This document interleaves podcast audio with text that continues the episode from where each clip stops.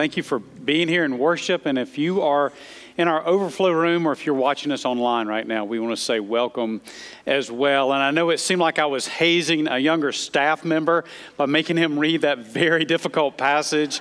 Um, it's not true. Uh, however, I know that was traumatic for him, uh, but he is, he is young and he will probably recover before his ministry ends uh, and he retires one day from that.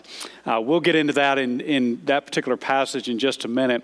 So, several years ago, our uh, family decided to uh, make a trip to Disney World. Our two oldest kids were about six, seven, eight years old, and it was something that we had put off for a number of years. Just honestly, the thought of going to Disney World with a couple of young kids seemed exhausting to us. And so we had held off and held off, but there was all this pressure to take our kids to Disney World. Some of you parents may have experienced this before. You know, people would say, well, look how old they are. They've not been to Disney yet, you know, and we just had this image of them sitting on the couch in a counselor's office one day saying, you know, the reason I'm this way is my parents never took us to Disney World. And so finally, we bit the bullet and we made reservations to go to Disney World. And my job was to book the hotel and to buy the tickets to Disney World. Katie's job was to make our itinerary for the week. And here's what you have to understand my wife is normally not an itinerary kind of person. Um, our normal vacation is to go to the beach, and the itinerary is get up when you feel like it, get something to eat when you feel like it, We'll go to the beach when we feel like it. We'll stay as long as we feel like it. We'll come back and we'll debate for an hour what we want to do for dinner, and we'll finally eat dinner, and then we'll watch a movie. We'll just take each day as it comes. There's no itinerary, there's no detailed plan for the week. Here's what I learned Beach Katie is much different from Disney Katie. She spent hours online researching Disney and how best to do Disney. And by the time we were ready to leave, she had a detailed battle plan for the week. I'm telling you, it was a battle plan that would have made George Patton himself drool on how to attack Disney. I mean, it's like we were rolling into Orlando in an M1 tank, ready to take on the week.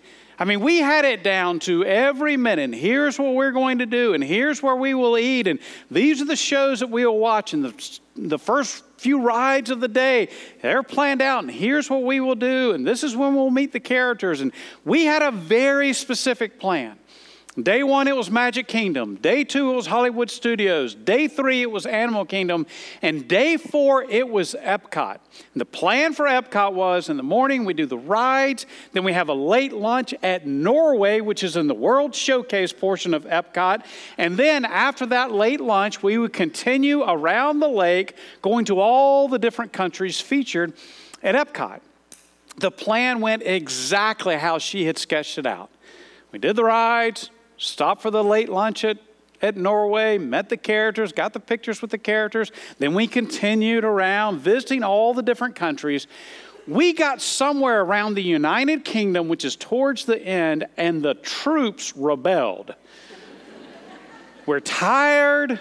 We're tired of walking. We're tired of the schedule, the detailed plan. We just need a break. And turns out General Katie needed a break too. And so she said, Hey, look, let's, let's just rest for a minute. There was an ice cream kiosk located right there. So we grabbed some ice creams and we went over to this bench right in this little niche, kind of out of the way of the flow of traffic. And we sat on the bench and we ate ice cream our son Ryan, who was around six years old at the time, ate his ice cream, and because he's six at the time, he had plenty of energy. He decided to get up and kind of wander around a little bit. He went over to the fence surrounding the lake that's right in the middle of the World Showcase. It was a wrought iron looking fence kind of structure there, and he wanted to see and look at the lake and see beyond the lake. And so he, because he was small, decided to sort of start climbing the fence. There's a horizontal bar there. He put his foot on the bar. He put his other foot. He climbed up. He reached up. He started to climb the fence. And when he was climbing the fence, Katie yelled out to him, You'd better get down. You're going to get in trouble. The moment she said that, the principal and vice principal of his school here in Macon, who are friends, walked up She said, See, you never know who's watching you. You're going to get in trouble. Well, we introduce, ourselves, talk to them for a moment. We went our separate ways. I'm sure they walked off and thought, we can't even go on vacation in another state, you know, to get away from the kids at our school. The moment they walked away, our kids started peppering us with questions. How did you plan that? I mean, the, the whole week was planned how did you do that? Did you call them before we left? Did you know they were going to be at Disney World? Did you tell them what day we were going to be at Epcot? Did they plan to be there the same day? Did you tell them what time we would get to the United Kingdom? And wait a second, the whole ice cream thing, that was just sort of spur of the moment, or was it? You know, how did you do all of that? And then how did you know that Ryan would climb the fence and start looking out on the lake? Like, Mama, what kind of magic powers do you have here? How did you do that? We said, We didn't. They just happened to walk up. Oh, no, no, no. That's, that's impossible. We had to explain to them the difference between impossible and improbable. It was improbable that they would walk up at that time, it was not impossible.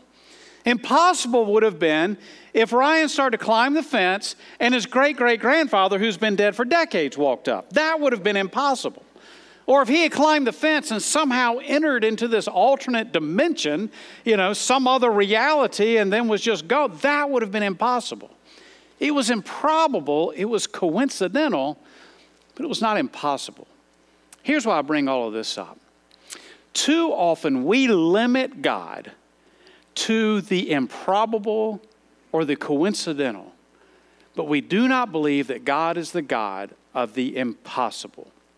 We're continuing our series called Rule Number One, and that is our truth for the day that God is the God of the impossible. And before we get into the passage, let me give you just a couple of texts from the New, New Testament that will sort of serve as foundational for this particular truth. The first one comes from Luke's gospel. This is Luke's story of the birth of Jesus. And in Luke's story, the angel Gabriel comes to Mary, who is not married, who is still a virgin, and says, You will have a son, and this son will actually be the Son of God, the Son of the Most High. And she says, Hey, wait a second. I've never been with a man. I'm not married. How can this be? And the angel Gabriel says, It will happen just as I have described, for Nothing will be impossible with God. Nothing will be impossible with God. Another passage comes from Matthew, and this is the account of a young man coming up to Jesus. Matthew says this young man was very wealthy. He approaches Jesus and he asks Jesus the most important question that anyone can ever ask. He says, Jesus, what must I do to be saved? What do I have to do to know that I will have eternal life. And Jesus, without getting into all the details, looks at this man and understands that his God is his money, that he's very wealthy, and that has become his little g God. And so Jesus looks at this man and says, Here's what you need to do to be saved. Here's what you need to do to know that you can have eternal life. Get rid of your God, your little g God. Give away your wealth to the poor, then come and follow me and you will have eternal life. And the Bible says this, this young rich man walks away, but not just that he walks away, it says he walked away sad because he had great wealth. In other words, he gave up the joy of following Christ for the sadness of his wealth. And as he walks away, Jesus just shakes his head and says, See how hard it is for someone who is trapped by their money to follow me? And in fact, Jesus says, it is easier for a camel to go through the eye of a needle than it is for a rich man to get into the kingdom of heaven. And the disciples watch this unfold. They hear Jesus say this, and here's their reaction. When the disciples heard this, they were greatly astonished and asked, Who then can be saved?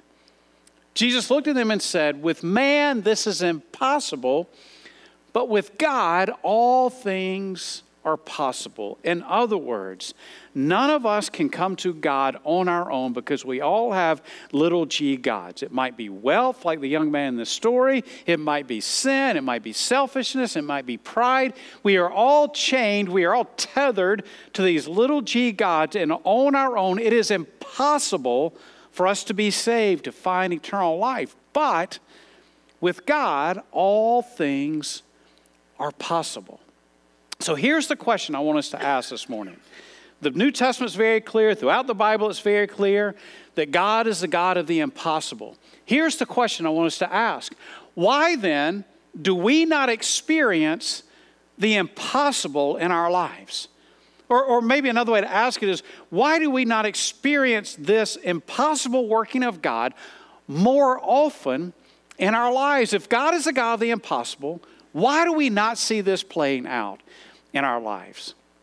One answer, or maybe the answer, is found in that very difficult passage that Ryan read earlier. Uh, let me just set this up for you. The book of Jeremiah is about a prophet named Jeremiah who lived about 600 years before Christ. When you back up before that, go to about a thousand years before Christ, you find that the nation of Israel was one nation, it was one kingdom. Saul was the first king, and then David was the king after Saul, and then David's son Solomon was the king after David, and then after Solomon, sometime in the early 900s BC, Israel split into two nations or two different kingdoms. There was the northern kingdom called Israel, and there was the southern kingdom that was called Judah. And in the southern kingdom was located the city of Jerusalem. In the northern kingdom, all the kings who followed Solomon were evil. They did evil in the eyes of the Lord. They did not follow the Lord. They worshiped other gods. They turned people away from following God. And so God put up with it for about 200 years. Said, Judgment's coming, judgment's coming. You got to change, you got to repent. He was patient with them for about 200 years, and finally he had had enough. And in 721 BC, the Assyrians, this powerful nation, came in and they destroyed the northern kingdom of Israel. In the southern kingdom, there were a few kings who followed God. There were a few kings who led the people to follow God. And so God put up with them for a little bit longer, but eventually their kings turned away from God and their people turned away from God. And so in 586 BC, the Babylonians, who by this point had destroyed the Assyrians, came in and they destroyed Judah and they destroyed Jerusalem and the walls of Jerusalem and the temple in Jerusalem. Jeremiah was a prophet in the southern kingdom of Judah in the decades leading up to this destruction in 586. And Jeremiah had one message, and it was destruction's coming. Judgment's coming. Repent, or judgment is coming. Repent, or destruction and judgment, the wrath of God is coming. And literally, no one believed him. In fact, he was called the weeping prophet, not just because of his message, but because of the extreme loneliness that he experienced in life. Everyone rejected him, they rejected his message, even his own family members. In fact, even his own, own family members rejected him and tried to have him killed. I mean, just no one believed him. They were tired of his message. They were tired of his preaching. Jeremiah, all you preach is judgment. Jeremiah, all you preach is destruction. All you preach is about God's wrath. Can't you preach something positive? Talk about God's love. Can't you talk about something that's hopeful? All you talk about is judgment. And we know that we have sinned, but you know, you're kind of old fashioned, Jeremiah.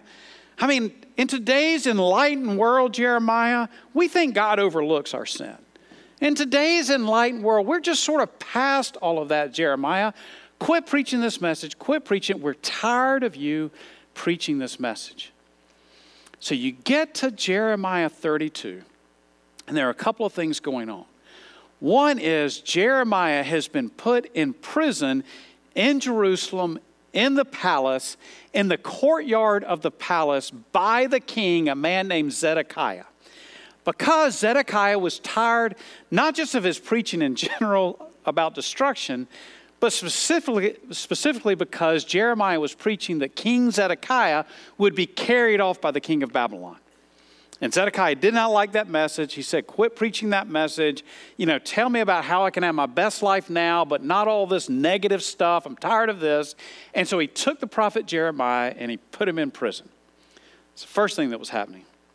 Second thing that was going on was that the powerful nation of Babylon had begun to march on Judah and Jerusalem. And by this point, they had taken over Judah and they had surrounded the city of Jerusalem. And that's what Jeremiah talks about. Look back at verse 1. He said, This is the word that came to Jeremiah from the Lord in the 10th year of Zedekiah, this king who did not like the preaching of Jeremiah, the 10th year of Zedekiah, king of Judah, which was the 18th year of Nebuchadnezzar. Nebuchadnezzar was the powerful king of the powerful nation of Babylon. The army of the king of Babylon was then besieging Jerusalem, and Jeremiah the prophet was confined in the courtyard of the guard in the royal palace of Judah. So Babylon has come, they've taken over Judah, and they're besieging Jerusalem. Here's what that meant Jerusalem was built high on a hill. Ancient cities were built on hills for defensive purposes. An ancient city always had to have a, a height advantage and walls around the city to be able to defend itself. And so here's this powerful army. They're marching against Judah, they're marching against Jerusalem.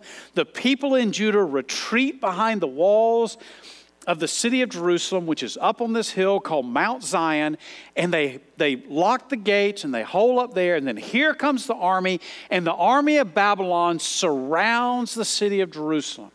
And it says they were besieging the city. So, what the citizens of Jerusalem hoped was they could um, find protection inside the city walls and just wait out the Babylonians. And they would leave, and finally they would get tired and go away. But Babylon was not doing that. And so they began to build siege ramps to attack and overrun the city. And the way they built a siege ramp was they literally had soldiers go and get dirt and rocks and more dirt and more rocks, and they built up the earth right outside the walls and it would take a long time and they would lose some soldiers along the way but they would just build up the ground and build up the ground and bring in rocks and more rocks until finally they had a ramp and then they could send those soldiers up that ramp over the walls and they could take the city. Jeremiah is in prison while the powerful army of Babylon has surrounded the city of Jerusalem, and the soldiers are bringing in rocks and bringing in dirt, and they're building the ramp ready to invade the city. Then this is he, uh, the point that things get really interesting. Look down at verse 6. Here's what Jeremiah said Jeremiah said, The word of the Lord came to me.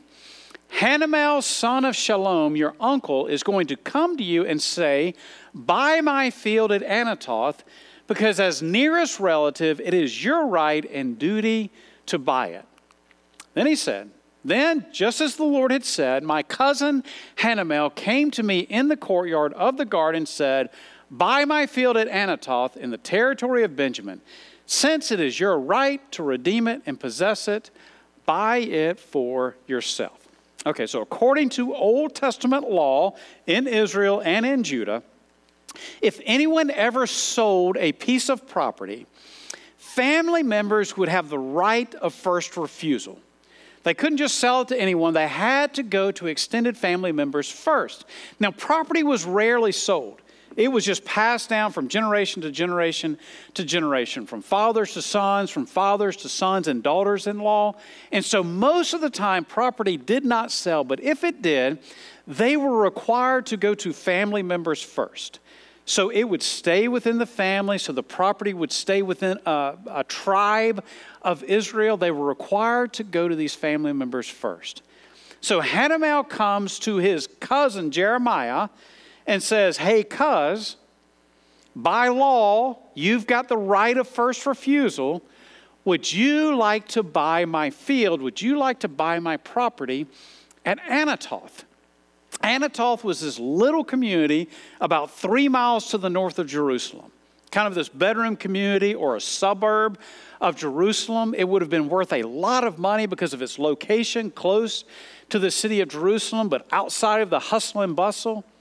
Hanamel comes to Jeremiah while he's in prison and says, You've got right of first refusal. Do you want to buy my land? Most of the time, this would have been the kind of deal that Jeremiah would have jumped on. This would have been a very valuable piece of property under normal circumstances. But these were not normal circumstances. Anathoth at this point was occupied by the army of Babylon. The city of Jerusalem was surrounded by the army of Babylon. Judah was occupied by the Babylonians. The city of Jerusalem was holding out, but their destruction was imminent. And in the midst of all of that, Hanamel says, Hey, Jeremiah, do you want to buy this land? If Jeremiah had bought the land, signed the deed, then took that deed, went outside of the walls of Jerusalem, went to Anathoth, and said to the commander of the Babylonian army there in that city, Hey, this is my land, you got to get off it. The commander would have said, No, it's not. Yeah, it is. Look, I've got the deed, it says I own it. Yeah, if Jerusalem was not about to fall, if Judah was still in your hands, sure, you would own the land. But guess what? We have attacked and destroyed you. We now own the land. You can take that deed and use it to line your birdcage because that's all it's worth. Yet Hanamel, in the midst of this invasion by Babylon, comes to Jeremiah and says, You want to buy this field? What fool would buy a field occupied by a foreign enemy? And why would Hanamel think that Jeremiah would actually purchase this particular field. Here's why. For decades, Jeremiah preached destruction, destruction, destruction. Judgment is coming. Get ready. You need to repent, for destruction is coming. God is getting ready to judge. And no one believed him. And then here comes Babylon. Suddenly everybody says, Well, Jeremiah, turns out you were right. We now believe you. And in the midst of that, of the army of Babylon coming, Jeremiah says, By the way, I've got another message as well. My other message is this this judgment is not forever. This destruction is not forever. God has a future and a hope for you. God still loves you as his people. And in the midst of all this chaos that's going on, you need to know this that God is one day going to bring us back here, that God has a future for our nation. This time he preaches that message, and no one believes him. Jeremiah, it's impossible. Look, the army of Babylon is about to destroy us. Look, judgment has come. There is no way that God is going to have anything to do with us in the future. And Jeremiah says, Yes, there's still a hope and there's still a future. In fact, when you back up just a couple of chapters, we find the most famous uh, verse in the book of Jeremiah, a verse that many of you have memorized before Jeremiah 29 11. Here's what it says for I know the plans I have for you, declares the Lord plans to prosper you and not to harm you, plans to give you a hope and a future.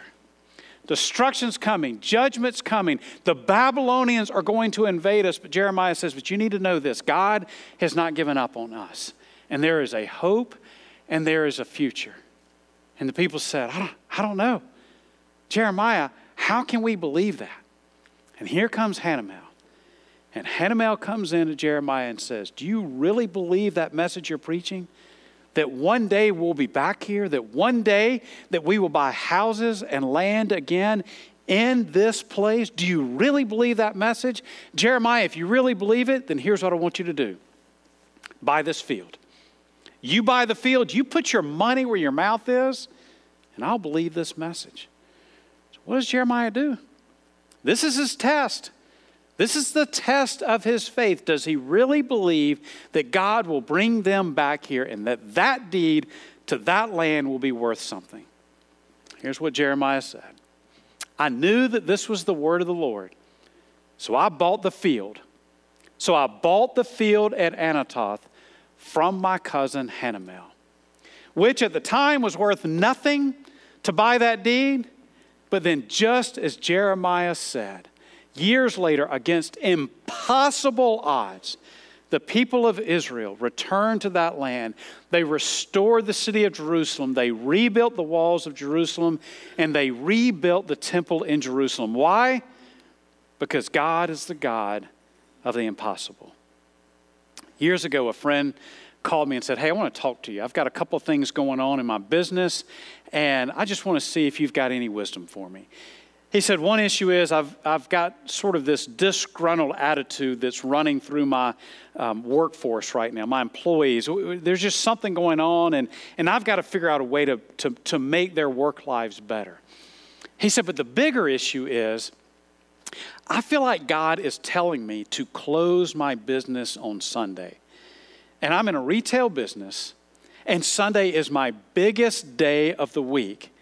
And if I close my business on Sunday, it may mean that I might not make it. What do you think?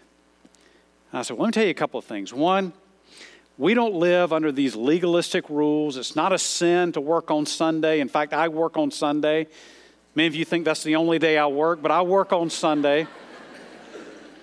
so it, it's not a legalistic thing. However, if God is telling you to close on Sunday, I think you need to close your business on Sunday. And he said, Yeah, but man, the money. Just think about it. All that money I'm losing. So you don't think God's bigger than that? If God's telling you to do this, then you need to take this step of faith and you need to follow what God is telling you to do. So we did. And about a year later, I called him and said, Hey, what's going on? Tell me about that. How's your business done since you closed on Sunday? He said, You won't believe this, but my profits are up.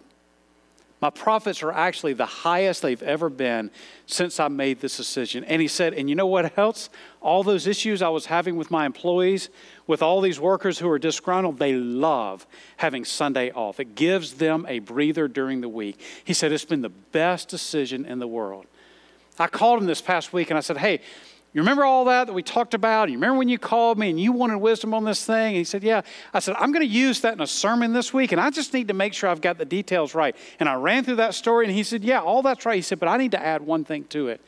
He said, When I closed my business, not only did my profits go up, not only did it improve the attitudes of my workers, he said, But you got to know this my faith in God skyrocketed because God, because God proved himself to me when I was willing to take that step, God proved that He is the God of the impossible. There are times in our lives that we feel like that we are inside the city of Jerusalem and the powerful army of Babylon has surrounded us, and they're building the siege ramp, and the rocks are coming in, and the dirt's coming in, and the ramp's getting higher and higher. And we look out and we look to the future, and it looks hopeless and we feel like there is no way out of this. God is the God of the impossible. And when it seems like there's no way out, God loves to make a way out. So let me go back to my question that I asked earlier. Why is it that we do not see the impossible more in our lives? Why do we not see God working the impossible more in our lives? Here's why I'm convinced, based on this story. I think there are many times that God is waiting on us to take that step. God is waiting on us to buy that field. To say, God, I believe you. In the midst of all that is happening, I believe that you've got this future for me. And I am willing to put feet to that faith.